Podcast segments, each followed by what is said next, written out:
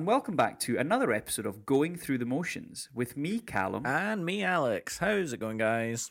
The podcasting equivalent of twelve of your posh friends deciding that they're going to take the football away and so only they can play with the football and no one else can join in with them playing with the football oh. and none of them are allowed to leave because they're all there and they're all making so much money because they're all incredibly posh. Absolutely.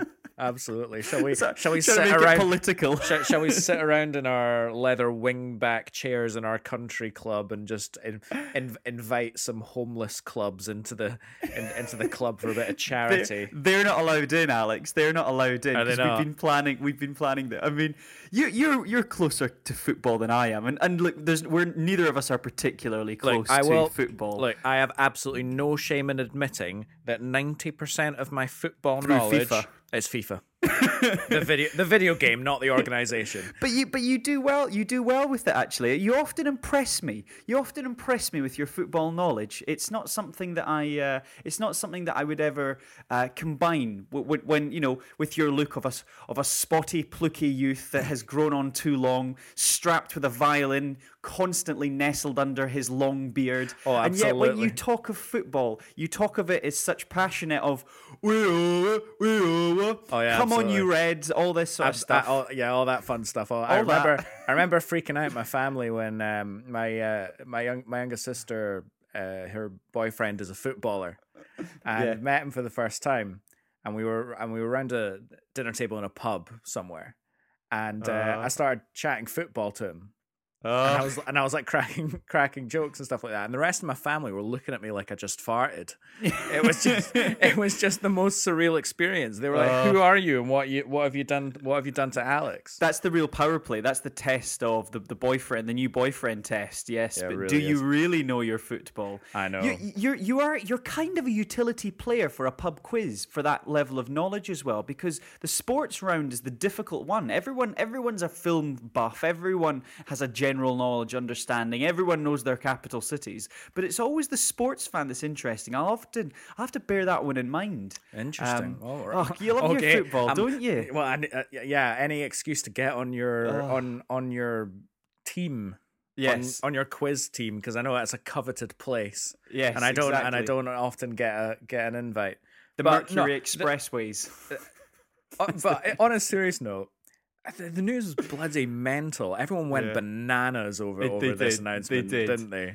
Oh, and you know, it was like the revolt was bib- like biblical. I've never really? seen such yeah. a retort. And some of the stuff, like some of the airtime it was getting, um, it, it, and even like we were even chatting about it at our work. And our work, you know, not, no one's really particularly football related, but you couldn't really avoid it.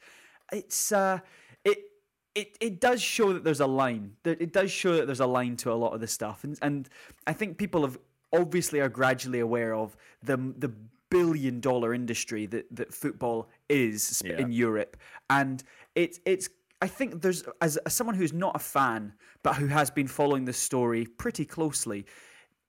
It is a level of comfort for two reasons. One, that the fans do have morals, because often, Alex, it's tested the morals that they the morals that they present. Sometimes I'm uh, sometimes I'm, I'm I'm a little bit confused as to actually where it is. I mean, we still have to show racism the red card, Alex. do. do you know what I mean? It's, yeah. It's, but but and the second piece is it is also nice to know where the line is to be drawn. That actually it's unacceptable, and you want to stand up for the small team. It's a community game. It's the people's game, Alex. No, absolutely. And what I I was, what I really enjoyed finding out about over the last couple of days is what football means to so many fans. Oh, yeah. What yeah. Fo- what football means to so many fans. And I, I think I've grown up not knowing any of that. And again, mm. I, my, my gateway into football was playing FIFA in undergrad when I was in halls. Yeah. Uh, one of my flatmates brought an Xbox, and the only game he wanted to play was FIFA. Therefore, I played FIFA because I wanted to play the. This I is wa- like the shittest wa- origin story I've no, ever it heard. Is. No, but it is. But it's totally true. And he was like, "I don't want to. I don't want to play Halo. I want to play FIFA." Like, okay, fine. We'll play. We'll play FIFA then. So I played FIFA, and I got addicted to it because it, it's it's really addictive. And you know, by proxy, then I found out about all the clubs and all the yeah. players, and you know, blah blah blah blah blah. There but you go. But I never truly appreciated the roots of all these clubs, especially in England in the Premier League, a lot of them are over a hundred years old. Yeah, yeah. And they were and they were started by, you know, the working class for their area, for their community. Yes. And the pyramid structure of competition that means any team that does well can do well has yeah. survived to this day and was almost obliterated by these trillionaires. Yeah, I mean, and and, and finding like Leicester... it that in the con in, in that context, I was like, wow, yeah, this is really important. I totally yeah. get why everyone is fucking livid over this. I mean, look at Leicester City a couple of years ago. Exactly. Look at that rise to fit. You know that like that's you, you don't get that. Those big six don't want that to happen again. No, they no. are more scared.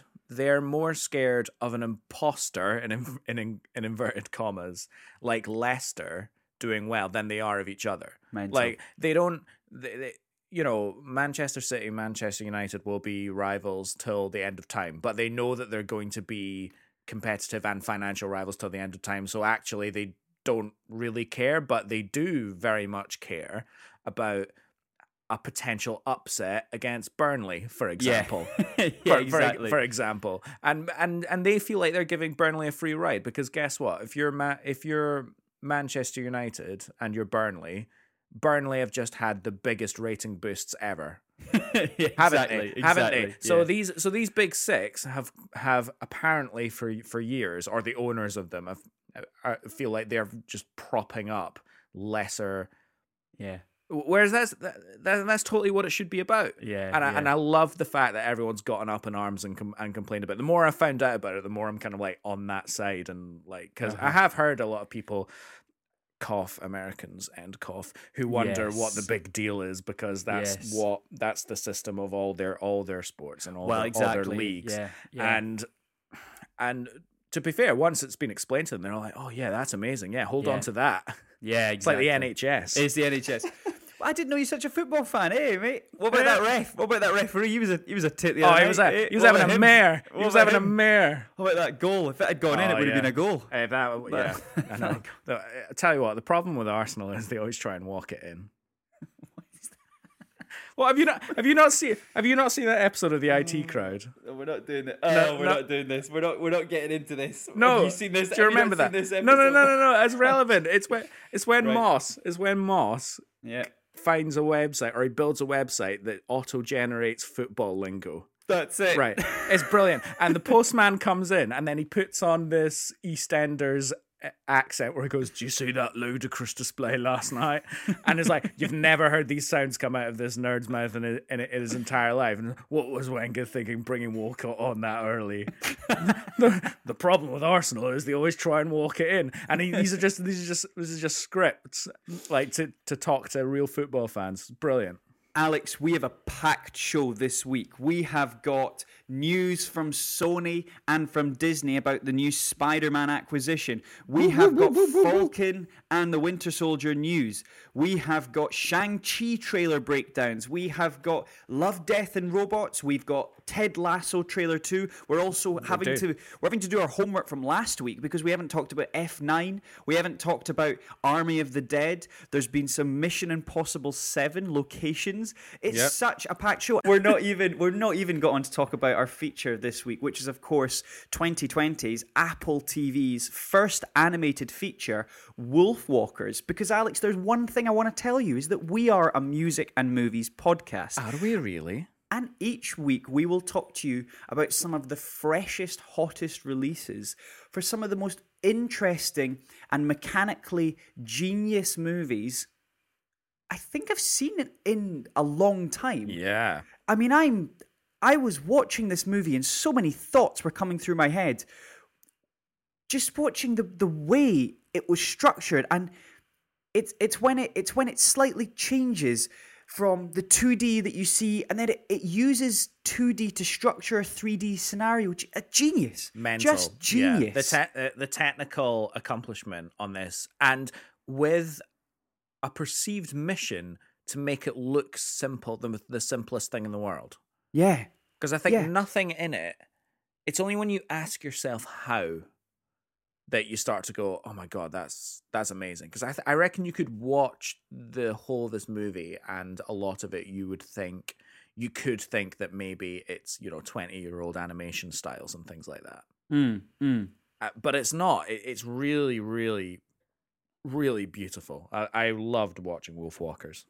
Did you... I mean, so... This is the, the. Did you know there's there's a few of these movies? So Tom Moore, the, this is the third and final installment of his Irish folklore trilogy. So there is a couple more following his previous films, The Secret of Kells and Song of the Sea. So that was twenty nineteen right, okay. and twenty fourteen, respectively. I have not seen either of those. No, I've not seen any of these, and I'm really intrigued to watch these movies because there was something just so. I mean, obviously, they're very Celtic, and they're, you know, for us, obviously, being Scots, there's that Celtic um, mythos that kind of runs quite runs through it. And, yeah. and personally, I, I, I just kind of went, this, this is this is something so homely about this, and there was something so quite comforting about this. And hearing some of the voices, I mean, we have Sean Bean who plays the dad, he plays that father figure. I can't believe he didn't die, by the way. A, a oh, number God. of times there were, this there movie. Were, there were three times. There were three times yeah. in this movie. I counted them where I was like, yeah. that, that's him gone. That's yeah, him gone exactly. and he survived. Yeah, and not was, least of which because it's it's Sean Bean and he always dies. Yeah, exactly. He, he, is, he is always This dies. might be the first Sean Bean film I've seen where he doesn't die.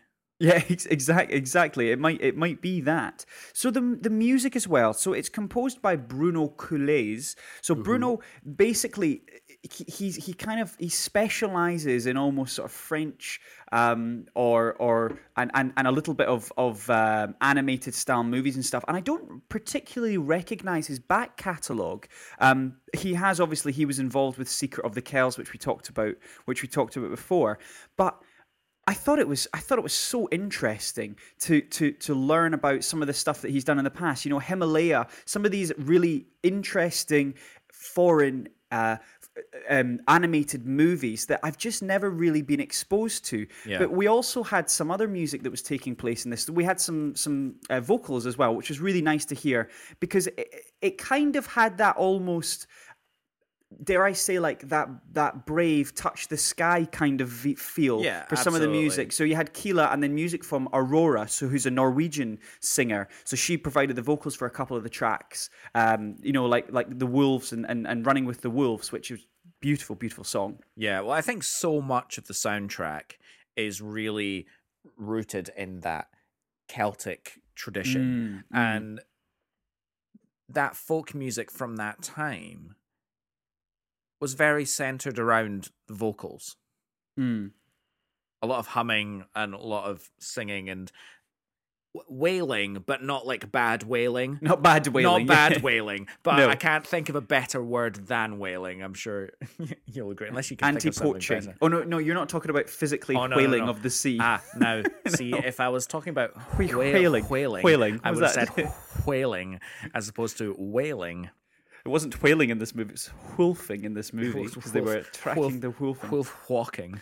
Before we talk a little bit more about the actual plot in the movie, I do want to also mention something that blew me away as well. So Honor uh, Kniefse, I can't pronounce her, Kniefse, I can't pronounce her, her name, was twelve years old and Eva Whittaker was eight years old during the recording of My this movie. Goodness. So they played Robin and, and Neve respectively. Honor Kniefse had done previous roles, but this was Whittaker's first ever acting role. Wow. I mean, she's uh, to be fair, she's eight, but yep. she's she's done more than she was eight than I've ever done in my life. Absolutely. And and, and the point I want to make, and we'll we'll talk about this all the way through. The the best thing about this movie was uh, Robin and and Maeve and their character yeah. interactions, because the first half an hour was kind of I felt a little bit slow, um, but when those two got on screen together, and you watch those two interacting. It was just, it was just lovely. It was just really lovely. Actually, no, it, was it was really good. It was really nice, and it did kind of harken back to, you know, a lot of animated movies we've seen in the past. I, I, I think that the, the actual plot of this movie, if you took away all the style, animation, and like you know, visual tone and motifs about it. I think the actual plot is fairly derivative of yes, loads of a other lot things. Of stuff. Like yeah, yeah, we've yeah. seen this plot before. I mean, I, we mentioned Brave. There's a little bit of that. There's a little bit of How to Train Your Dragon. I felt there was kind of some of that elements of um, you know, trust trusting a, a creature that's considered, you know, they, the, the villagers hate the wolves and, you know, they, they yeah. want to kill them, but they're actually not evil and stuff. I I, I, I do I do completely I do completely agree with that. And that's not a negative, to be no, fair. No, no, no, of like, course, it's of course, like, yeah. It's like a, it's like a fable. It's like mm. fables are so important, and mm, they and mm. they last forever, and that's why mm. we keep retelling those stories. Mm. And that doesn't mean that you should stop telling them just because we've heard them a thousand times. Like I of always, course. I always say this to people who ask me why I play classical music, for example, mm. because mm. it's a very. It's a very valid question to go, why are you, why are you still playing music that was written two, three hundred years ago that yeah. we've all heard? How many different ways can we actually hear the same notes in the same yeah. order? Sure. And you're like, that's a very, va- that's, that's, that's a completely valid like argument. But you do remixes though, don't you? To keep no, no, fresh. no. Yeah, I get on Logic and I add in drum and bass. That's what I do. It's not the real, no. But no, but that's the thing. It's in the interpretation. Yes. Isn't it? So yes, you, you, yes. so I go and hear different orchestras play the same piece. I've heard that piece a thousand times, but I will never hear it the same way each time. And mm. that's exactly the same way for these old stories being retold yes. in yeah. new and fresh ways. Well, that's it. I mean, I was re- I was reading somewhere. I don't have the actual fact fact to hand, um, but Tom Moore, who you know, he he is from Kilkenny, which is where the movie is set, and the the Wolfwalkers is an old it's an old folklore story, and so this is his interpretation of an old story that he was told quite a lot when he was a young boy, and and so there's and you can see that in this, you can see that that passion has kind of come through. It's it's there's. Family is quite strong, heritage is quite strong in here, but it is yeah. just a homage to, um, you know, what you grew up with and, and yeah. the environment that, that surrounded you. Um, and it's interesting you were talking about, uh, you know, classical music and stuff, because I think that there was almost an element of Shakespearean nature to the story. I mean, you had Maeve, whose second name is Irish, which is Ó MacTír, which translates into English as young wolf. And Robin Goodfellow is named after Robin Goodfellow from Shakespeare's A Midsummer Night's Dream. I knew so, I recognised that Yeah, name. Exactly. So, and, and so you do have Midsummer Night's Dream-esque Shakespearean kind of vibes, which yeah, yeah I just I just thought was I thought it was really I thought it was a really nice film. And I think, you know, we, we, we've been talking about a good ten minutes about this movie and stuff, and I think we addressed the elephant in the room, which is this is not a conventional movie. We we talked a lot about superhero movies. We'll talk a lot about hard-hitting dramas and Oscar Oscar-winning movies. I mean, this movie has been nominated for uh, the the animated feature, best animated feature, yeah. the, this year's Oscars. Yeah. But we but we. I don't think the common person would walk stumble across this movie. I mean, Maddie's kind of said something to me. She sort of said, you know, um, I don't think many people will have seen this movie when they see this this coming up on on Apple Podcasts as this is the next episode. You know, you might not get many people to watch it. But I would hope, and I'm going to try and put this in the description, I would hope people do, because this is just, it's so great. And it's such a new piece of, I would never have stumbled across this movie if we hadn't done this podcast. No, I mean, me neither. I was actually recommended this movie by my sister, actually. She, oh, cool. She watched it a couple of weekends ago and she said, watch that. It's really, really good. And then obviously I was doing, you know, some research about Oscars. Obviously, as you said, it's mm. nominated for Best Animated Feature. And I think... Uh, I just wanted to look look into it, and I saw a trailer and I was like, oh yeah, I really, really want to watch yeah, that. And then yeah. after watching it, I was so touched by it. Like, it was so yeah, lovely. Yes, in, yes. In, in every, and yes, I said it was a little bit of a derivative story, but everything else around it, the the art style, the hand-drawn nature of it, and, you know, the visual motifs and things like that. I was like, why is this just in Best Animated Feature? Like, this is an elevated art style. Like, in yes. many ways, I see the more people make really great animated features. I was looking at the list for Best Animated Movies. Oh, it's a tough one this year, isn't it? One, it's a tough one, but two, if you put it side by side with the Best Picture category, and I'm yeah. like... I'll take the animated ones any day. Why, Absolutely. Why Absolutely. Are why, why are these in, like, you know, just a, a subcategory, if you will? Yes. And yes. why why is none of them? It's almost like an animated movie is not allowed to be in Best Picture. Mm. Oh, I know what you mean. Yeah. And well, I don't understand why that is, because the endless possibilities that animation allow you, they I, I feel like they should make the best movies. Quite right. Yeah, quite right. I mean, and so I mean, they should at least be put in the category. Well, and and I, it goes back to, you know, so I'm a bit of a fan of graphic novels, I like comics and stuff. And there's a there's an age-old phrase, especially with some of Alan Moore's stuff, or something like, take like Watchmen as an as an example. There's an age-old phrase that applies to certain types of graphic novels, which say you could never make. Put, you could never make a live adaptation of some of these things. You could you could never make this in real life. And some people see that as a challenge. Zack Snyder did with his interpretation of Watchmen. Um, and other people have, uh, you know, I'm using that as, a, as an example. But there's a reason why people say certain styles of animation, you couldn't remake it on the screen. It's because there's no way you can tell this. Like, the story is fully reliant upon the fact that yeah. it uses an animation style, because it allows you to... It allows your brain to be more imaginative with what you're seeing than you could ever be by seeing this in real life. So I, I want to go back to the discussion of the Oscars a little bit at the end. And yeah, I yeah, also yeah. have a really interesting fact about why, because you said something there, which was the, the, the artist style and stuff. It's quite traditional. It's quite, it's quite, um, uh, the, the, the, there's quite an original method, but actually...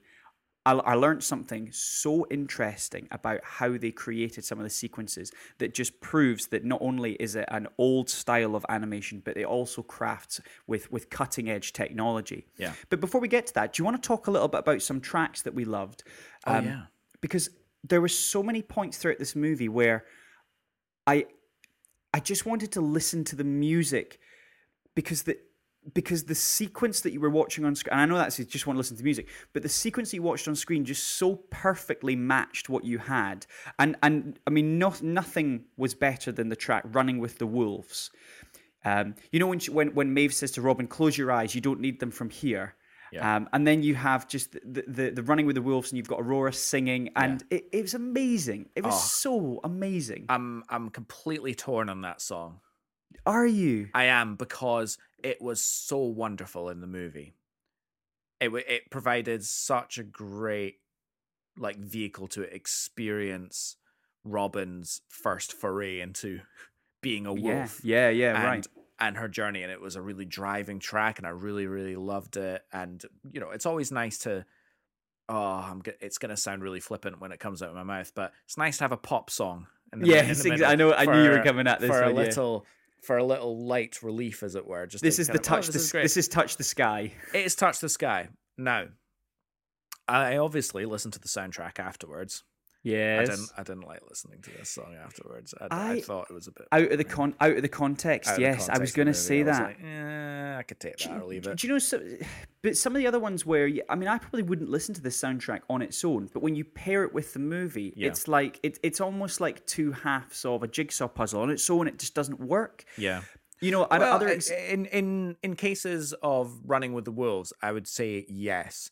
Mm. I think most of the original tracks, and I would personally highlight both Robin's song and, and Maeve's, Maeve's song. song. Yes, I was about to say to this. Are, yep. They're both playful and folksy, but obviously yes. one is rooted in the English tradition and one of them is rooted in the Celtic tradition. It's so great. Which is it's so great. really, really, really wonderful. And actually, it made me. It kind of made me think that the whole thing was scored by one of our favorite bands, Dreamer's Circus. Actually, I felt. Oh, that, that's really great. Yeah, the Danish kind of, band. Yeah, absolutely. Which I I don't know if you know, they have actually scored a movie.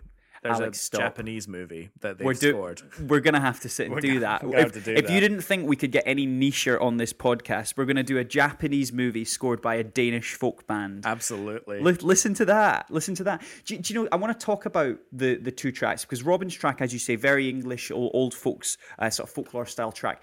Maeve's track, I thought there was a level of ingenuity beyond the fact that she had her own motif.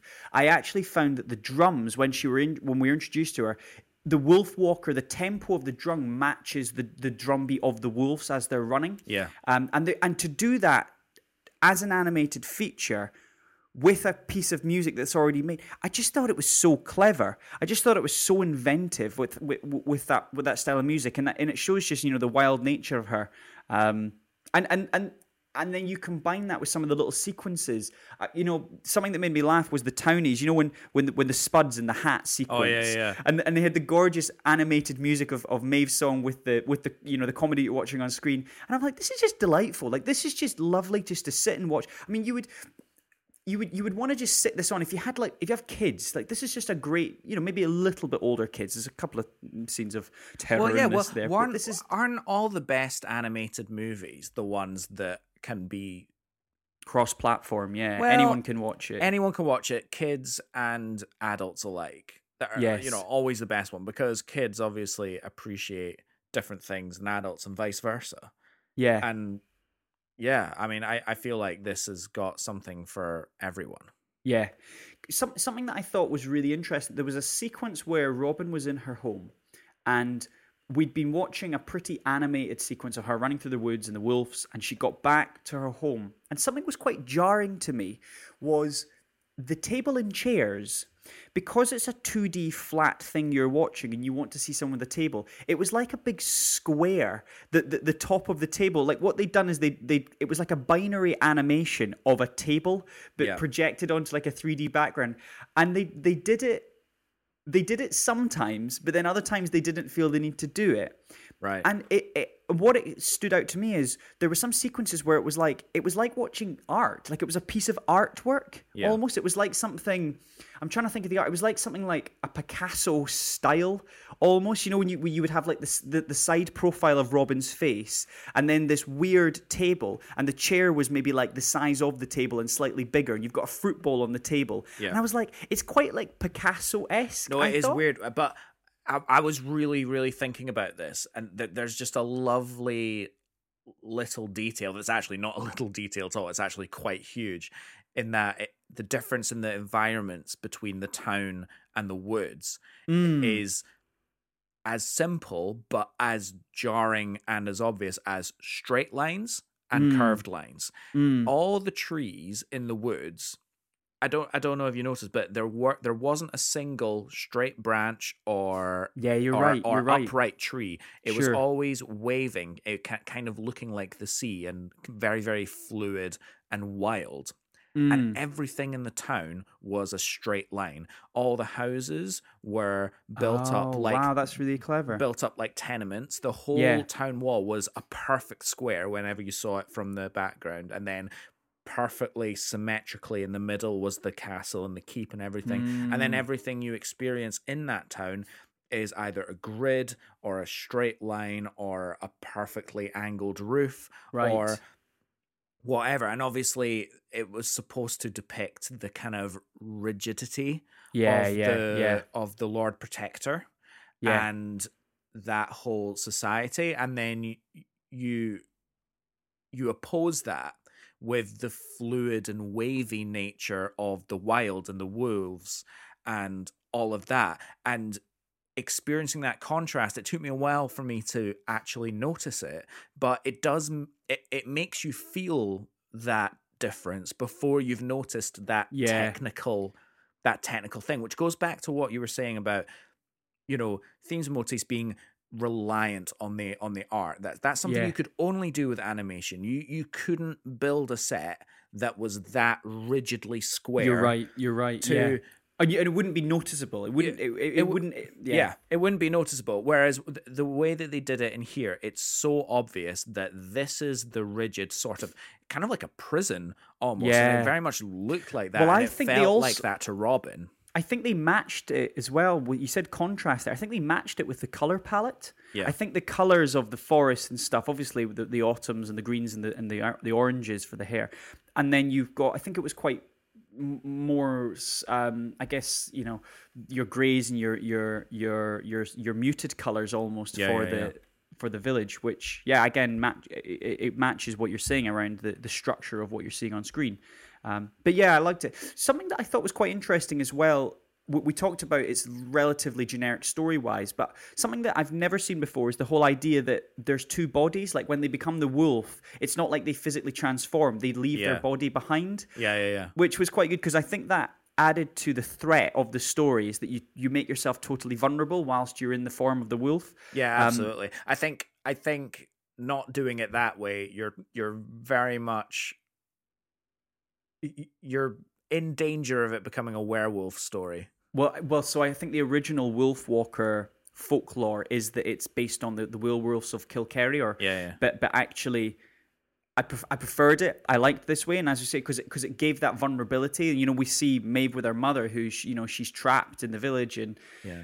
But I, it also made it also made for some incredible visual storytelling, like when Maeve is reunited with with her mother, but yeah. obviously. Maeve at the time is in human form and her mother's in wolf form, but then you see their spirits um, in their opposite form for where they are, embrace yeah. in light above yes. them, and the lines are blurred between human and wolf, and you realize it's not a trans it, it's not a transformation, that's just them, that's yeah. just who they are, and it's perfectly preserved in that one little scene, and it's lovely. Oh. I'll get back I'll get back to that with my amazing fact at the end. But do you know what I was reminded of when she was with her mum and when the wolves were all around her protected? That kind of amazing, it almost looked like a light bulb. Yeah. And it's the wolves. It was like Wes Anderson-esque. I I felt kind it was of, that yeah. kind of, just a kind of flat, it was like Isle well, of Dogs. It, yeah, sort yeah, yeah. Of. I mean, Wes Anderson's biggest thing, the biggest thing that you notice in a Wes Anderson movie is everything is centralized. Right. So yes, and that that's what so, it was, wasn't it? So yeah. the the subject is always symmetrically right in the middle of the shot, which right. which is weird until you realize it and you go, why is that so weird? And then well, you because see we're it so and you used go, to the rule of thirds, aren't we? We're so used to the fact that you, if you know, you, we've said this before. If you make nine segments on a screen, usually you're on either the, the, the two at the left, that yeah. where the where the lines cross, or the two at the right. Yeah. And you're right, yeah. And weird. so yeah, and so yeah, that's why it's sort of. Gets that Wes Anderson vibe, but also it mirrors the art style of the seventeenth century. I'd say mm. it looks like a tapestry. Ah, yes, it does. Yeah, you're right. And and I felt the complexity of the animation actually grew exponentially as the film progressed, or maybe yeah, I was noticing yeah, yeah. it more. You know, like take like the crying animation. It was so inventive how they, they did that. Like the mechanics of seeing the tears, you know, like as a fluid thing running down what is typically quite a, you know, it's it's quite stunted. It's maybe a little bit jarring yeah. at the start. It's quite it's stop motion-esque, but the tears looked really fluid in the background. Yeah. Um, you know, it, and the borders of the screen start to shape. Like it, the aspect ratio zooms in a little bit when the yeah. characters are crying, yeah, yeah, and yeah. it, and it kind of has that flickering around the sequences and the shaking, um, and it happens again when you know um, Robin's. I'm just gonna call him Sean Bean. Sean Bean's told to kill May, Maeve's Maeve's uh, Maeve's mother in wolf form, yeah. and it has that. Yeah, I just oh, it was really really clever. I thought it was really clever. Do you want to hear my fact, Alex? Oh, go on. I know you've been dying so, to tell me. And... I lo- I just love this. Right, according to this, uh, according to an interview with IndieWire page, the wolf. Vision scenes, so you're talking just about the wolf the wolf vision, which is almost like your three D. There's a reason why it looks that way. They were pre-visualized and built in a virtual reality environment rather than simply keeping those scenes to the virtual reality engine that they were using. The animators printed out the three D mode frames uh, frame by frame and reanimated all of it on paper with a charcoal And, yeah. and pencils. And this gives the scenes that unique three-dimensional feel while still being hand-drawn.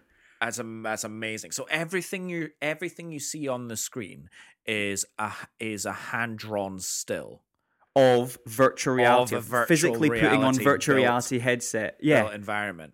Wonderful. How cool is that? Wonderful. Like, like, like as a tech, like as someone who's into technology and visuals and stuff, and some of the movies, I just think that's so bloody clever. Like, how you wouldn't even think of to do that as well. I know because if you just, yeah, because if you just, th- obviously we can see the product and we can mm. see how special that hand-drawn aspect of it, and it provides that little extra something that mm. just makes it so wonderful to experience. But imagine sitting there and go, right, we're actually going to do like all the work in this virtual environment, cutting edge technology, the height of animation, stuff like that.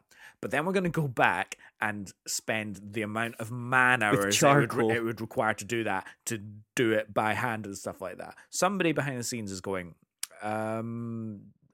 But it kind of makes sense. I don't think you got a budget you, for that. But it kind of makes sense when you think about it, because it's like, how can you elevate the traditional ways to do animation, be you know, by harnessing technology of today, but still, but using it to reinforce traditional styles to animate. Like yeah. that that's a perfect, if if you you know that that almost feels like a mission statement this movie made to get it. They kind went of, yeah. We're in twenty twenty-one, you've got, you know, visual technologies coming out of the wazoo, but you we want to make this a con, we want to make this a contemporary animation but using traditional styles. That is fits the mission statement. That yeah. fits the mission statement. Yeah. Um just back to the music, Alex. I'll, I'll give a shout out. My favorite piece of music, and encourage, I think this was the only one where I felt really I could listen to this one as a standalone piece of music. Fair. And it's after um, Robin says to Maeve, she goes, "There's two of us now." At the end of the movie, um, you know, when they save when they save the mother, and you know, she sort of says, "You yeah. know, I'm, I'm here, I'm your friend." And there's a there's a beautiful piece of music being played called "Follow Me." Oh yeah, I love that track. And, and "Follow oh. Me," I think, is was my favorite track. So if you, if you guys want specifically a, a track that. Um, I guess just shows the fragility and, and the vulnerability of the characters, and, and really just pairs at such an honest part of the movie. Follow Me, uh, Follow Me is one that I that I thought was absolutely lovely, and it's a lovely ending as well. It's a yeah. happy ending. Oh, it's a get... lovely ending. I, there were so many times in this movie that I thought it wasn't going to end happy. Me too. Particularly, yeah, me too. Number one, obviously, Sean Bean was yes. gonna, was supposed to die. Yes, he just yeah, lost yeah, several yeah. bits. First of all, he goes out to hunt. I'm like, that ma- that guy's not coming back. That is Sean Bean exiting exiting Game of Thrones season one. He's gone. Yeah. First third, yeah. Dad, yeah, exactly. dad, dad's dead, and then she makes friends with his killer or something like that. And this is where my dark sensibilities go to. And then obviously other times throughout the movie, and then obviously the big final fight scene at the end. There are a couple of red herrings that I thought were going to happen that I'm so glad didn't. Like when yeah. he turns into a, a wolf at the end and fights the Lord Protector.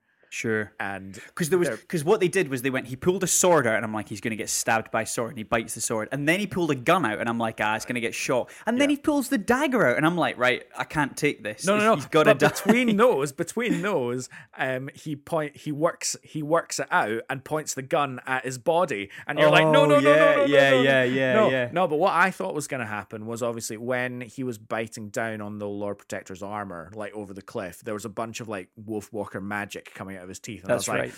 Like, oh, the bad guy's going to turn into a wolf. And a wolf, gonna, yeah. Gonna wolf we're going to get a Scar versus yeah, Simba, yeah, and I'm I'm really glad that that didn't happen. I'm right. super glad that that didn't happen.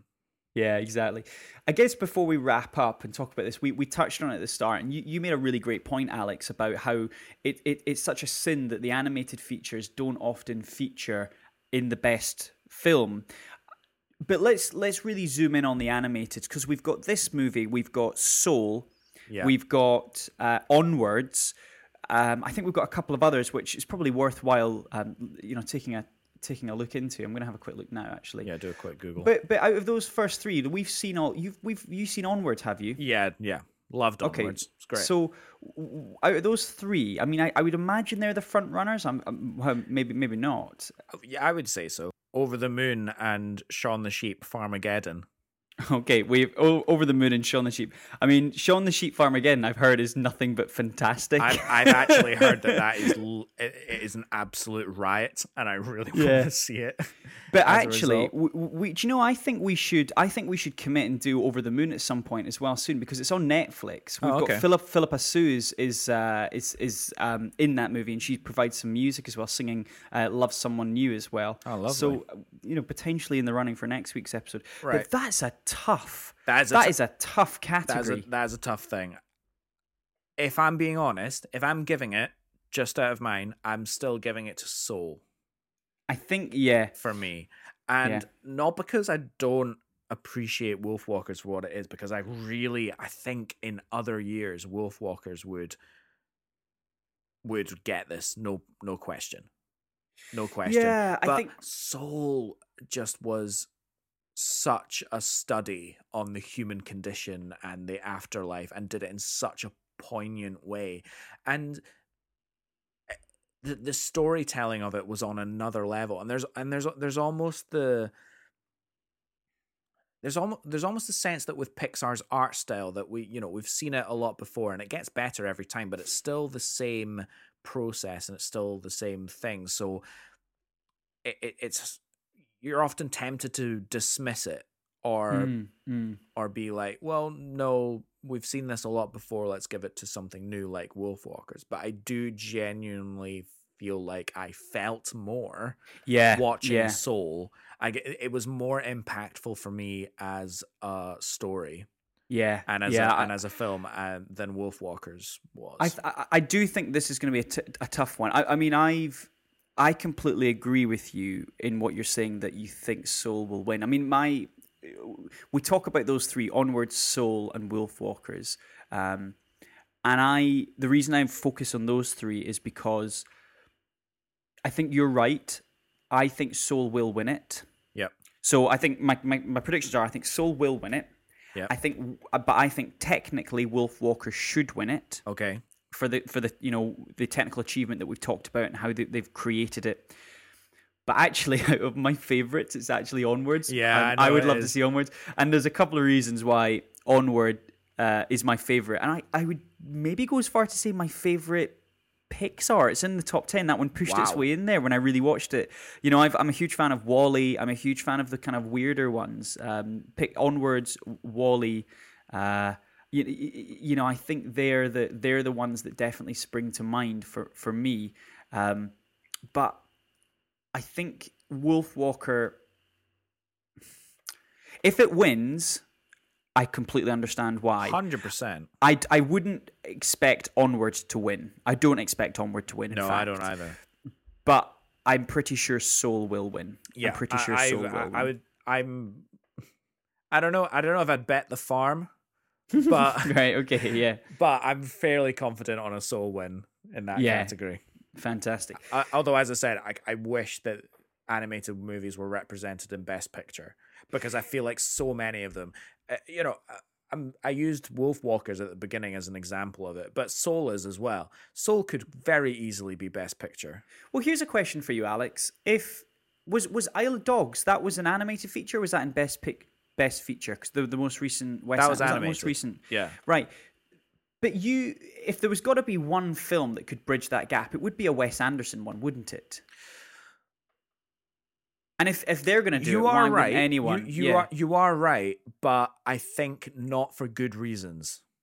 Because I feel like yeah, the only it's the popularity no no no one, because the only it? reason the only re- because that's suggesting that only Wes Ad- Anderson as a traditional motion um, live ac- live yeah, action filmmaker, only he by bridging that gap can bridge the gap in the category, which is in so facto suggesting that no other animated movies that is that are just made by animation studios could possibly win Best Picture, which is yeah, absolutely yeah. ludicrous. Yeah, I know what you mean. Yes, no, I, I, I do, I do, I do know exactly what you mean. Do we? I mean, let's let's let's just chat around the last question, which is how many thumbs up do you want to give this one? Two. Are you giving it two? I, I am. I think it is a two thumbs up movie, but. It's just made it there. And I would maybe say it's a high one, maybe a low two, because something, everything about this, the music that's that's paired with the movie is perfect. And it's, the, as we talked about things like the drumbeat of the tempo matching the animation. Yeah. We talk, you know, we talk about the characters having their own individual themes, some beautiful piece of music like Wolves, When Merlin Dies. I thought that was a very, uh, like a very honest piece of music. Yeah. Um, using probably not that many instruments. And we, you know, talk of the instrumentation. I think there's probably quite a small amount of instruments oh, that make very up. Much so, very which, much which so. Is, which is really clever and it's able to use. I just... I probably wouldn't listen to this soundtrack on its own. Is that bad of me? No, it's not bad. It's not bad of you, but... Is that wrong? No, it's, and it's definitely not wrong either. I, I find this soundtrack as a whole more engaging than a lot of other things I've listened to re- recently that we've given two thumbs up. So I don't necessarily put re-listenability as an essential factor in a two thumbs up from from my perspective. I totally understand. I think we're giving. I, I think we're giving it. Our arbitrary rating system more more more of a day in the court than it's required. oh, as, as, as we hate it. We we hate it. Why did we make it for ourselves? No, I mean, if it's got insane re-listenability, that is that is obviously a big win. That mm, that is mm. very obviously a big win. But I don't think it's essential. No, absolutely. Well, definitely, definitely an, a well earned two thumbs up. Fabulous.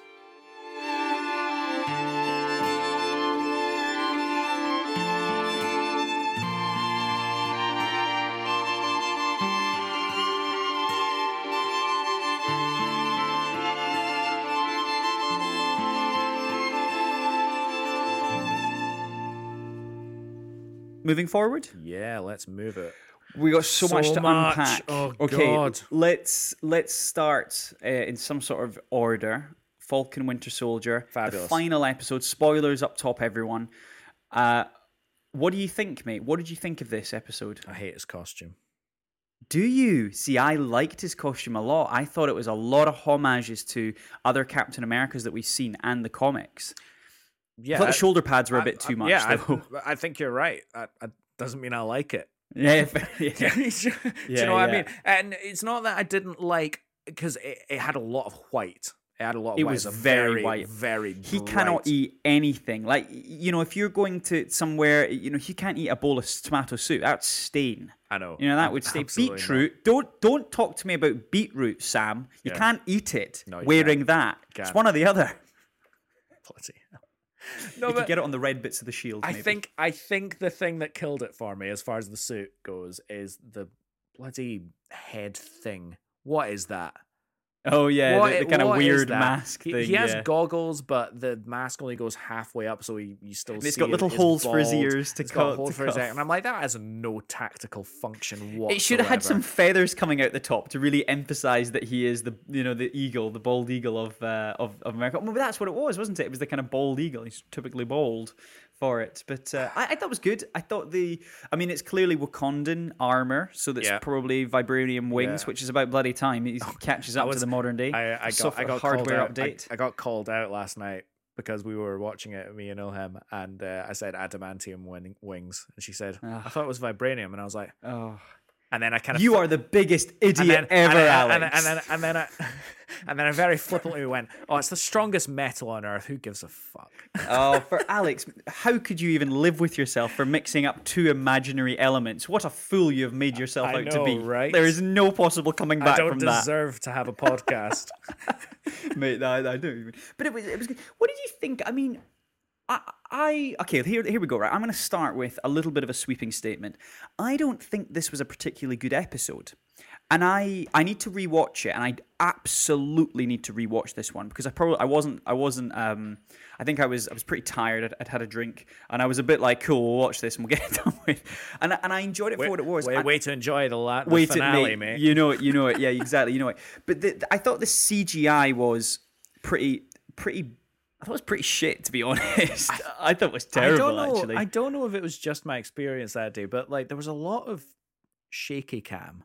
Yeah, it was. There was a was, lot. There was a lot of shaky cam, and I was like, "Whoa, yeah, hiding, hiding a lot there." I think a lot of it still looked really, really great. Yeah, but I think they disguised a lot of things. Mm. The, the, I mean, like, there was some pretty cool sequence, you know, when he goes countdown from five and you take over the controls. Yeah, that was cool. I, I thought that I thought that was pretty inventive. The helicopter crash sequence was pretty pretty cool, I guess. Uh, I read somewhere, someone someone put up somewhere, they were like, so his new suit could fly at around Mach two. Is is but he was he took off from Louisiana, but he he got to New York or wherever it was um, very very quickly. He would have been flying at Mach two supersonic for at least one hour to get there in the time frame that was laid out from episode five to episode six. And I'm like, could you imagine flying at Mach two with no protection? That's just going straight through the sky. Just, yeah, he's just breaking the sound barrier. He's just like he's shot to bits, and then he's got to like dance around. I laughed at that. Like oh, someone, that, did, that someone really like went funny. into a deep, like a deep technical, um, scientific really deep dive, I mean, which made me laugh. It's it's interesting because I feel like a lot of the criticisms that we would have about this last episode, you know, justified or otherwise, I feel like are the same as the last episode of yeah. WandaVision, and that it's just the fight sequence, and that it's, it's the fight and the epilogue. Because yep. I find myself, you know, it's an hour, it's an hour long, or no, fifty minute, fifty minute episode. Yeah, and then the fight was over about two thirds of the way through it, and then the last third was just like epilogue. And I was like, and you, you kind of when you're you're sitting down for the last episode, you kind of want. want it to be structured in that episode, yes, and not structured in the context of the series. Of the series, and this yes. Is, and this is structured in the context of the series. And I don't think that's a bad thing. I just think that... So so if I can interject, because yeah. I think you're exactly right, and I think it's a hallmark of... of this is the... This is the the transition that M C U are making from typically being used to feature films and moving it into the T V world. Like yeah. they need to they need to learn, listen to the fans. And I guarantee you, like the the iterative nature of the M C U means that the season two for these two shows, one of the, well, if there is a season two for them, I'm sure there will be Falcon and Winter Soldier. I know I know we'll talk about what's happening next afterwards in just a second. Yeah. But for future T V shows that come out from the M C U, they they will I guarantee you they will iterate the structure, because they can't use the same format that they've used for all the M C U films in a T V series, as you've just talked about. Yeah. You know, leaving all the fight sequences to the end. Like those, that works for a film, but it doesn't really work as a narrative for an episode without the context of the less rest, the the rest of the series. Yeah. So I guarantee you, moving forward after these first few forays, they're going to start bringing in people, uh, writers who are more technically able, able to control a narrative using installments rather than one blunk, uh, one block of, um, you know, a feature. Yeah. And and I, I, I think I think, do you think this we'll isn't going to continue. Do you, I don't think this is going to continue. Do you think we'll saying. see the same in Loki? Uh, so yeah, I think we will see the same in Loki, because again, the all these movies were kind of produced in in this same little era. We're still, you know, we're still in that transition era from yeah. moving from film to T V show. So I think Loki, it's a really good question. The, maybe not as much, because Loki isn't known as such a, he's not a combative um, hero or, or anti-hero. He he is yeah, a little bit more. I don't think there's going to be huge scenes of choreography. No, but at the same Actually, time, no, there might be. No, but I, I think at the same time, we will we will see this. They will fall into the same trap, but they'll learn. You know, yeah. in twenty twenty-two, twenty twenty-three, this will not be the same style. And you know, to, like, to be fair, it's not it's not the most serious issue in the world. No, it's like, not. It's you know, not. as soon as as soon as I sit and justify it to myself, and I go, oh yeah, well of course, of course, the excitement's over at this point in the rest of its epilogue, because the story is actually eight hours long and not what and not fifty minutes long. So of course, yeah. of course, it's like that. And as soon as I do that, I'm like, oh well, I don't. I don't, I don't really care enough. What did you think about the story? What did you think about the conclusion? Were you satisfied with everything? Yeah, I was actually. And I think it it really succeeded in doing what I thought it was going to do, which was provide just a little bit of extra something.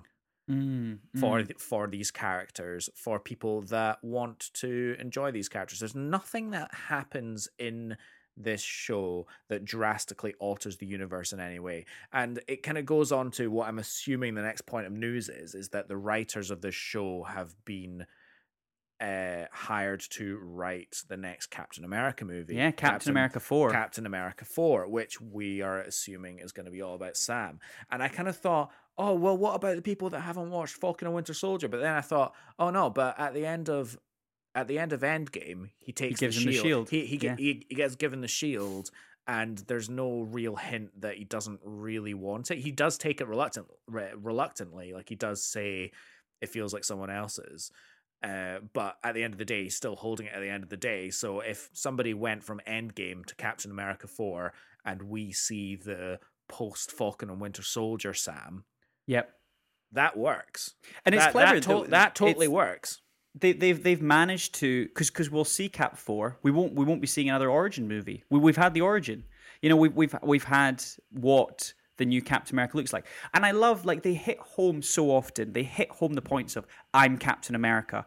They hit ho- home the points of Isaiah Bradley saying a black man will never be Captain America, and then Sam justifying actually why, you know, no, I I am I am I am Captain America, and these yeah. are the reasons why I should be Captain America, and this yeah, is what I stand he, for. I mean, that, he that end speech earned it. He did. The, he really the end did. speech was amazing, and you know, e- even just down to the the the little parts of of it, like. He makes a couple of statements as to, I don't have super soldier serum. I'm a real, you know, I'm I'm just a man. He says that quite a few times, which really just emphasizes the relatability of him as a character.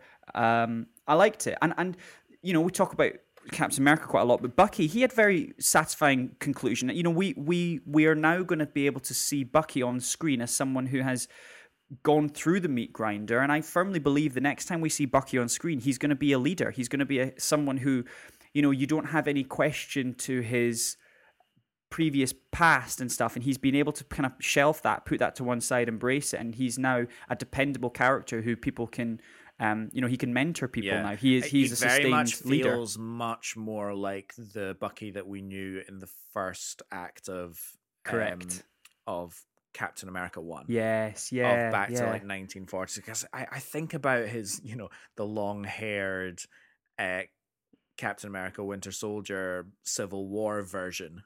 Uh-huh. Of his character, and he's just so angry and like mentally destroyed. Mm, and I, mm. I love see, I really love the character arc that he's gone through. What about John Walker's character arc? Do you think that was satisfying? Do you think that was a little rushed? I don't know. I don't think it was rushed. I think it was a bit anticlimactic because he yeah. didn't. I don't think he ever. He got to the brink of full mental breakdown, and then he he kind of. brought himself back to be little, on yeah. to be on Falcon and Winter Soldier's side as I a also kind of f- team up at the end, and I was like, yeah. So is he goody now? I don't quite well, understand. And then at the I end, he's thought I kind of thought at the end of last week's episode that that was actually going to be the last that we saw of John Walker for the foreseeable future. Yeah, and we wouldn't I see him that, in episode six because I thought he looked like properly deranged and obviously distraught at the death of his best friend, and you know, making his new shield, which. Sucked. Yeah, no, but I like, but I think it was important to do that. I think it was important to show that, like, it's just this is just not. This is his last ditch attempt to make a shit. It's not going to work for him. Move on. I think I would have preferred him not turn up in this in this last episode mm. and sort of be this kind of malevolent threat. You know yeah. that there's a super soldier U S agent that's like a trained killer yeah, out there yeah. who's. who thinks he's Captain America, but he's not, and he's just completely deranged. Yeah. And we know he's going to turn up at some point, but the way yeah. he, it's left off at this one, it's kind of like, oh, happy families, and, you know, this new Julie Louis-Dreyfus character is, you know, going to control him at some point in the future, but at the moment yeah. he's pretty happy in his life. He's, and just, he's sitting on just, his porch, I don't know. Just talking about John Walker, and, and obviously it's a music and movies podcast, so in the scenes where John Walker decides to help people instead of going for revenge, his theme switches from a minor key to a major key to give it a more heroic sound. So this will symbolise Walker's embracing his new heroic role. Walker also faced a similar choice in Marvel Comics when serving in the West Coast Avengers. So a local sheriff donned the costume and began killing Latin refugees that were sneaking into the States. And Walker in this series confronted him, and he had to make the choice between chasing down the truck or helping to save a bunch of refugee children, but he ultimately chose to save. So these are these kind of choices that we see on screen. Obviously, every superhero gets that kind of thing. It's the Spider-Man, do you save Mary Jane or do you save the the oh, yeah, the, yeah. The, the, the, the cable car that's falling sort of thing. But it's... it just really emphasizes that I think there is a good person in there somewhere. Yeah. Um, and everyone loves a conflicted character. We all love Bucky. We we loved the idea. And, and Marvel do conflicted characters like nothing else. Who doesn't love Killmonger? Oh, my goodness. Who um, doesn't, who doesn't love Andy Serkis just in general? Andy, yeah, exactly. Uh, and... Sharon Carter was the power broker, I guess, and she villain. I don't. I think it was a little bit messy. Her, I'll be honest. The whole power broker thing and yeah, uh, a, I don't. It was, a, it was a really crap reveal at the end, wasn't it? it Where was. she got she got her part and she was like, "Thank you," and then she turned and yeah. then she, and then she does the kind of like turn away, ev- instant evil face. So she is evil. Thing. I don't. And you're like, oh, right, okay, fine. Anyway. Yeah. Good, good, good wrap up. Definitely. Like the series, I I preferred eight out of ten. Eight at this, yeah, I I think it's a seven out of ten for me. Um, I think looking at both series in its totality, I can now see why you would prefer WandaVision. I think now yeah. it's fifty-fifty. I think for a large part, I preferred this, but this last episode and how it's wrapped everything up maybe left me a little bit dissatisfied. And I now know exactly what you mean by it's not essential viewing. Yeah. Um, Excellent. Well, staying on the Marvel train, we had the first trailer for Shang-Chi and the Ten Rings. Yes, we did. Um, or the Ten Bracelets, as it seems. And I'm quite happy that they've made the decision to move away from rings and gauntlets and stones and fingers and powers and stuff, even though the, each ring or gauntlet or, or um, bracelet it is in this will represent a different power. Things like fire powers and ice powers right, and all okay, this sort cool. of stuff there. So we we're getting some really inventive, I think, fight sequences in this. What did you think of the trailer? I really, really loved it. And I really loved it for the reason that it looked to me like they were going to go for a bit of a different choreography style. Yes, we're, we're looked, really getting that martial arts. It, or more specifically that, not so much, because there's different kinds of martial arts, aren't there? There's like the Donnie Yen, Ip Man style martial mm. arts, which is just like ultimate training, kung fu type thing. Right. Then, but there were just a few shots in here, and now I'll have to see more of it to know for sure.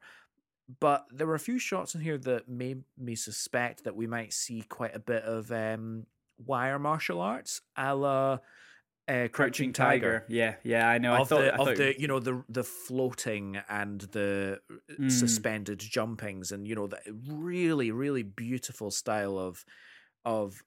Kung Fu, which I really, and I love Crouching Tiger for that. Crouching Tiger, Hero is another one. Jet mm. Li's Hero is a beautiful mm. example of that. I Bulletproof love that Monk.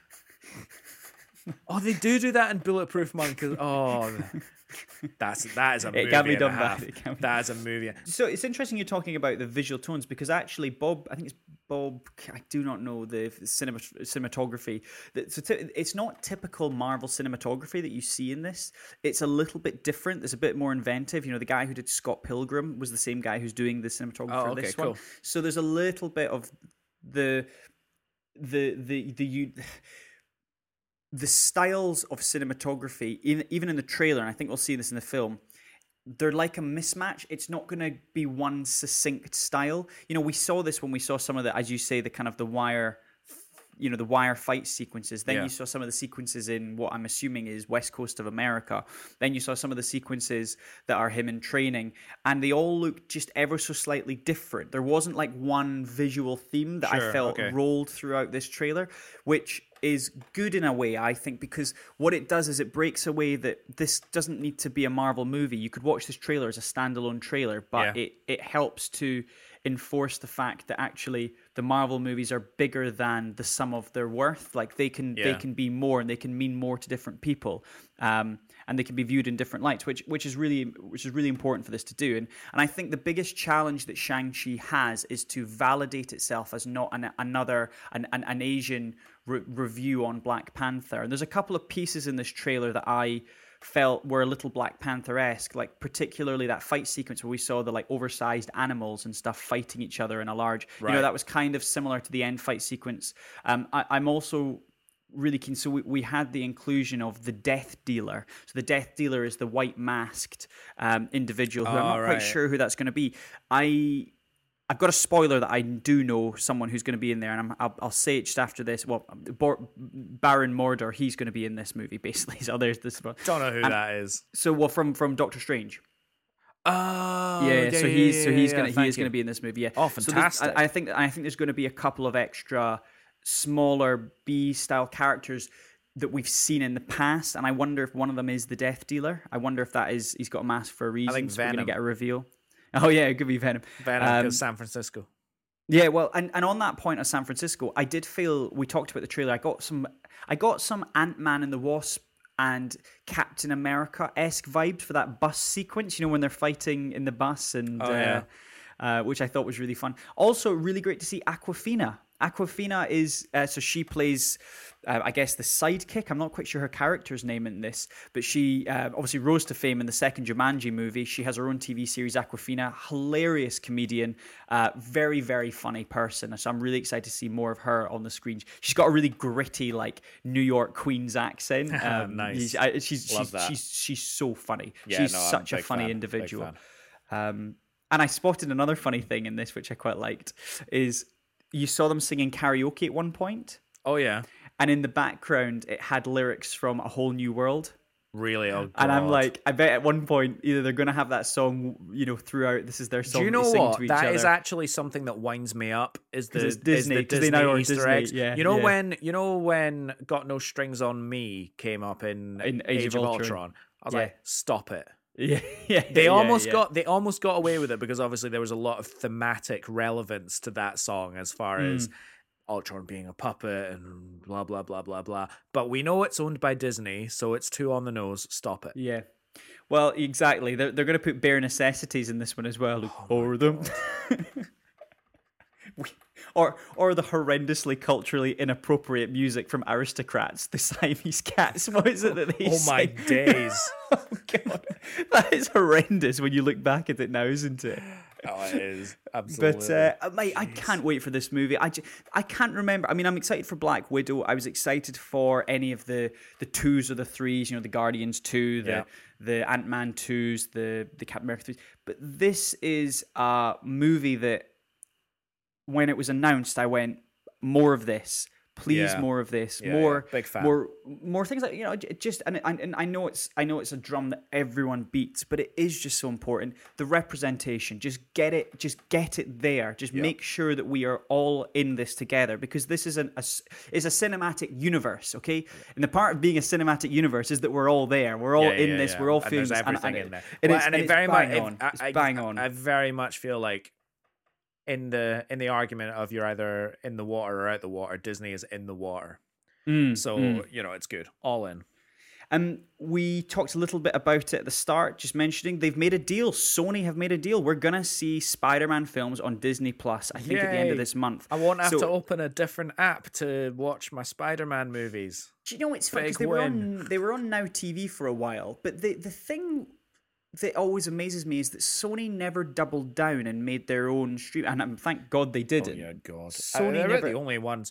Do, do, do you think? Do you think that maybe they've? It's actually secretly a pretty good business model at the moment to be the to only not, studio. Yeah, I did to, think this to not have their own streaming service. Does that well, just um... make their the rights to their movies like insanely more valuable? Well, I think so, because typically a streaming service is never, you know, they're not known for making money. They're they're known for they're they're the content crusher, aren't they? They're yeah. they're the they're the supply to the demand. Sony are without doubt one of the most powerful, and yeah, there's got to be method to the madness. Yeah. I I often I, it's the first thing that I thought of when someone brings that up is that there's, there's got to be a reason why they haven't done it. So that'll be nice to start. But it's seeing not it. just uh, Spider-Man; it'll be other Sony properties. That's as right. Well, I yeah, think. that's right. Yes, absolutely. I don't have the list in front of me, but I think even just for the sake of completion, you know what it's like. There's nothing worse than having your full James Bond set, all the V H S lines up, and View to a Kill isn't there, and so that amazing, almost tapestry oh, of yeah, Bond. Yeah, the those, those, yeah, the double oh seven spines.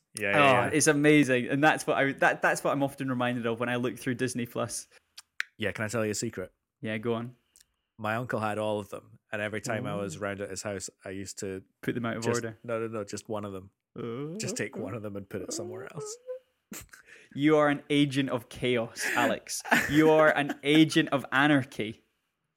Can I talk to you about a trailer that I saw recently which blew me away? And it's a series, it's an anthology, it's another animated series, it's a Netflix-owned one, and I don't know if you've watched it. It's called Love, Death and Robots. Now, Love, Death and Robots came out, I believe, two years ago, series one, and it is nineteen standalone ten to fifteen minute episodes, so it's very brief, very short, of wildly varying animation styles of some pretty, and there's all adult mature content, so this isn't for your kids. Yeah. But Love, Death and Robots came out and it blew me away. I remember watching this whilst I was away on a trip. Do you remember going on trips, Alex? I do. I, remember I do as going... it happens. There are other places in the world, believe it or not, outside I remember this flat. I was on a I was on a boat. I was sailing from Denmark out to Iceland, and I downloaded this entire series and I watched this over the each day as we were on the uh, on the ship, and it was amazing. I just I loved it, and I and I hold you know when you hold a, a special piece of T V or a film or whatever it is for a special place that you were in, and you can't think of one without the yeah, other. Yeah, yeah, absolutely. I, I just have a really nice relationship with this series, and I encourage anyone to go and watch it. It's amazing, actually. Anyway, they just released the second trailer, and because it's an anthology series and because it's uh, different styles of animation, you can just overload, and it's like a it's like an overload of the senses, this trailer. There's just, it's wacky, and because it's anthology, it doesn't need to make sense. There doesn't need to be a narrative to the trailer. It's just putting all of its best parts of the best uh, episodes on display, and so you're left watching it. And I was like, I felt my jaw dropping as I was watching this trailer. It was amazing. It was just oh, mental. Cool. I'm gonna I'm gonna have to watch that. Oh, definitely. I'm gonna have to watch and that it, after we so, sign it's off. So, it's so easy to get into, like the, the barrier to entry. I know it's typical with like multiple series and all this sort of stuff. No, no, it's it's it's maybe like nineteen or so episodes in the first series, which is such a weird number. Yeah. But it's just little ten episode, uh, ten minute chunks. And the, it's brilliant. I can Lovely. recommend... A, there's a couple of ones that I can recommend uh, to you in there. there. There's one near the end, which I always go back to, which is like a machine that creates alternate histories. And it's all the different alternate timelines Jeez. if Hitler was alive. It's really funny, actually. It's like a oh, comedy. Cool. Um, speaking of other trailers, we got a little... A, f- a little sneak peek at Ted Lasso Series yeah. two. I'm a big fan of Ted Lasso. I know you are, yeah. So I are loved, we. I, oh, I loved it. Did I thought, you, I thought you... it was lovely. I thought it was great. Have you seen this trailer? I mean, there's not a huge yeah, amount of new yeah, stuff I watched, in here. Yeah, I watched the trailer. I mean, I'm, I get, I typically get less excited for, you know, sitcom trailers.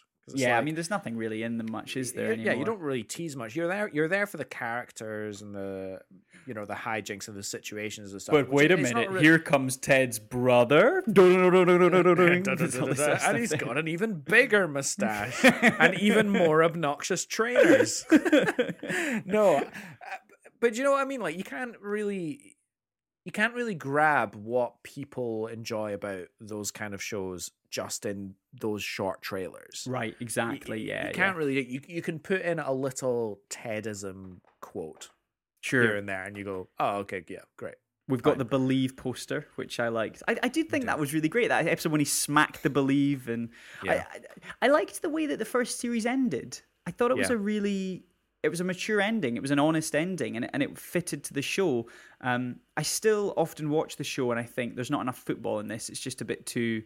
lovey-dovey for it to really have any sort of I think as soon as you credibility. Put, I, but then if you make it about the football and not about the team, mm.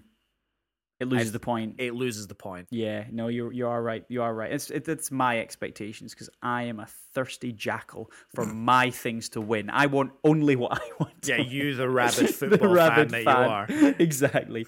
Speaking of rabid fans, I'm going to let you take the, the reins here. Now, we've got a bit of homework to do, Alex. We've missed our deadline last week. We should have talked about two trailers that came out last week. But one of them I know that you've watched and I know you're excited about, and that is, of course, the famous wrestling move by John Cena, which I don't know if you noticed, there's a little Easter egg. Um, I was a big fan of John Cena when he was a wrestler. His signature move, remember signature moves in the in the wrestling? Oh, yeah. In the wrestling, his signature move was called the F nine. And, of course, we have Fast and Furious nine, or F nine trailer. Oh, have you seen this? I've not seen this new what trailer. What are you talking about? What I've, world have I seen this trailer and you've not seen this trailer? I've, I've genuinely not seen the newest F nine trailer. Alex, it's... I, I I made a I made a comment. You're not going to enjoy this comment, Alex. It's I it, never it, enjoy any comment you make about Fast lot and time. Furious. When are you when when are you going to just jump on? When are you going to get in the because, pool and because just, and just enjoy them for what they are? No, but this is the thing, Alex. They've done this too much, right? They've went, oh, we're we're a silly movie, and then they go, we're so silly. We take ourselves, we're a bad movie, oh, but we're good because we're so bad. Now. They're a bad movie in my eyes because they think they're good because they think they're being bad again. It's it's it's too many. We've gone down too many rabbit holes with it. You right. watch it and I'm just like, I genuinely think they laugh at the fact that we laugh at ourselves for being idiots for watching this movie. Like, I genuinely yeah. think they're like, we know you're being self-deprecating by watching these movies, but we're still going to spoon feed you even though you think you're being emotionally intelligent by calling yourselves the idiots by watching it. That's the new vibe uh, I get from so these movies. What you're saying is it, it's too drippy in irony. Yeah, exactly. There, there's, there's too much irony involved. Yeah. How, how, how many of these have you actually seen? I've seen the one where they steal D V D players, and I've seen the one where they drift around. No, no, no, no right. So, okay. So those are like the O G ones. That's uh, before they got silly. I mean, they were silly have, in different ways. But... You don't have to watch the film uh, to watch... You just have to watch the trailer, and you've watched the film of this thing. You know, at one point, they go to space. There's a bit where a truck folds over in the sea. It's his brother. I'm your brother. A long-lost agent. His brother was going to come back at one point. I guarantee by eleven, he's got a sister. She's going to come into it. It's going to be Charlize Theron if she hasn't been in it before. Helen Mirren is the mum, maybe. She picks up... We, we see Edinburgh, though. We see a bit of Edinburgh in the trailer, yeah, which is quite nice. A bit, yeah. bit of Saint Giles Cathedral after bloody Vision had a go at it in Endgame. Yeah. Or Infinity War. Infinity War, yeah. Um, it's a fine trailer, I oh, guess. Just watch the movies. But, but the thing is, do you know what? Watched. I can't... But as I say, it's like Vin Diesel. That guy winds me up to no end. I think he's just... I think he's a bloody idiot. He just, like, he comes across as such a... I don't know. He comes across like he's been hit on the head. I really hope he hasn't been hit on the head. In everything, he just embodies two thousand three in such a like, in such a weird way. He like he's wearing a vest in everything he does, like a white vest and jeans, and it's, it's like funny. That's I the point. Like, but it's maybe that's I'm the point. It. Maybe I'm maybe you have yeah. to watch them. Oh, You're saying all of this and you've not even watched them. Well, hey, look, here's me. Here's me being a, an action movie snob. When there's one trailer again, we've, we we're we're we're behind Alex. We're not covering, and that is of course Zack Snyder's Army of the Dead trailer. Yeah. Which did you see this one? Please tell me you did can see I, this one. Can I um can I make your jaw drop? Yeah, go for it. I'm uh, excited to watch a zombie movie now.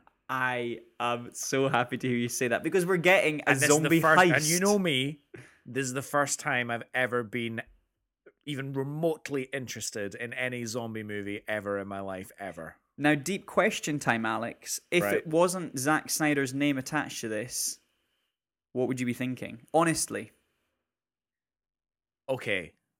First of all, there's more, obviously, Zack Snyder than just his name on it.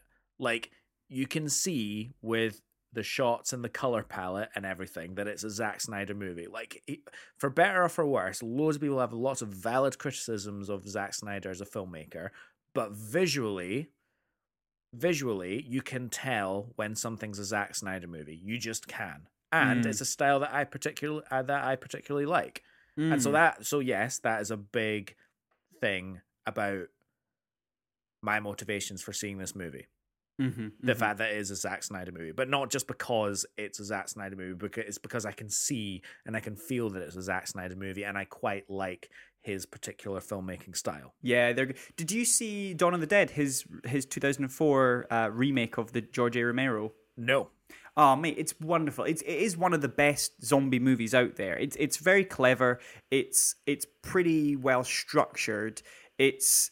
I wasn't overly aware it was Zack Snyder watching. I always just thought it was just twenty, two thousand four Dawn of the Dead. And then it was only after I've started really getting into film and movie when I went back to it and I went, oh, that was Zack Snyder. I didn't realize yeah. that was him. And you you can see Zack Snyder kind of coming out the screen, or, you know, a, a slightly more immature version of him in some of the sequences.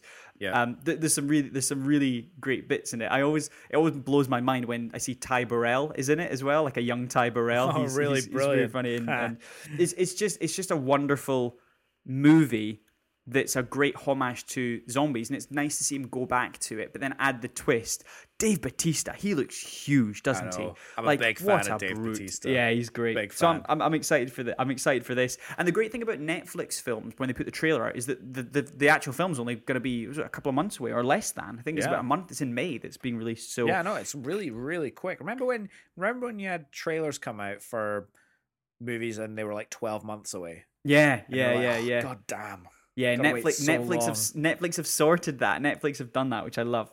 The last thing to talk about, and I, do you know what's funny? I wrote down in my notes Mission Impossible seven trailer, and I was like, I didn't see a trailer for yeah, this. No so trailer. I, so I, I put into Google uh, and put to YouTube Mission Impossible seven, and then it auto corrected to trailer, as in, do you want to see a trailer?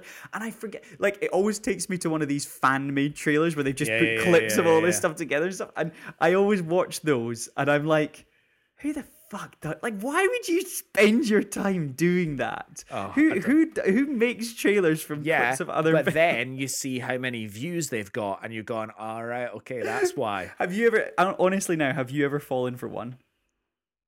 Oh, of course. I yeah, can't I've rem- fallen I can't, for it yeah, so many times. I can't remember. I couldn't tell you an example of a movie that I have fallen. Probably a Marvel movie. For in, me, it was a James Bond. James Bond movies I've fallen oh, for in the past. Right. Two, yeah. You might be right. Yeah, yeah, yeah. Um, But no, the, the news on Mission Impossible seven is being filmed up in Yorkshire, and I've got a couple of friends who who who sort of live up there, live up in the north, and some of this stuff, some of the, the local newspapers are going fucking bananas up there. It's hilarious, some of the stuff. And like, I've seen a couple of like people who've like filmed him on their phone and, you know, got up to himself, and obviously he's being very COVID safe, and he's like very much a champion for that in in the in the um you know the.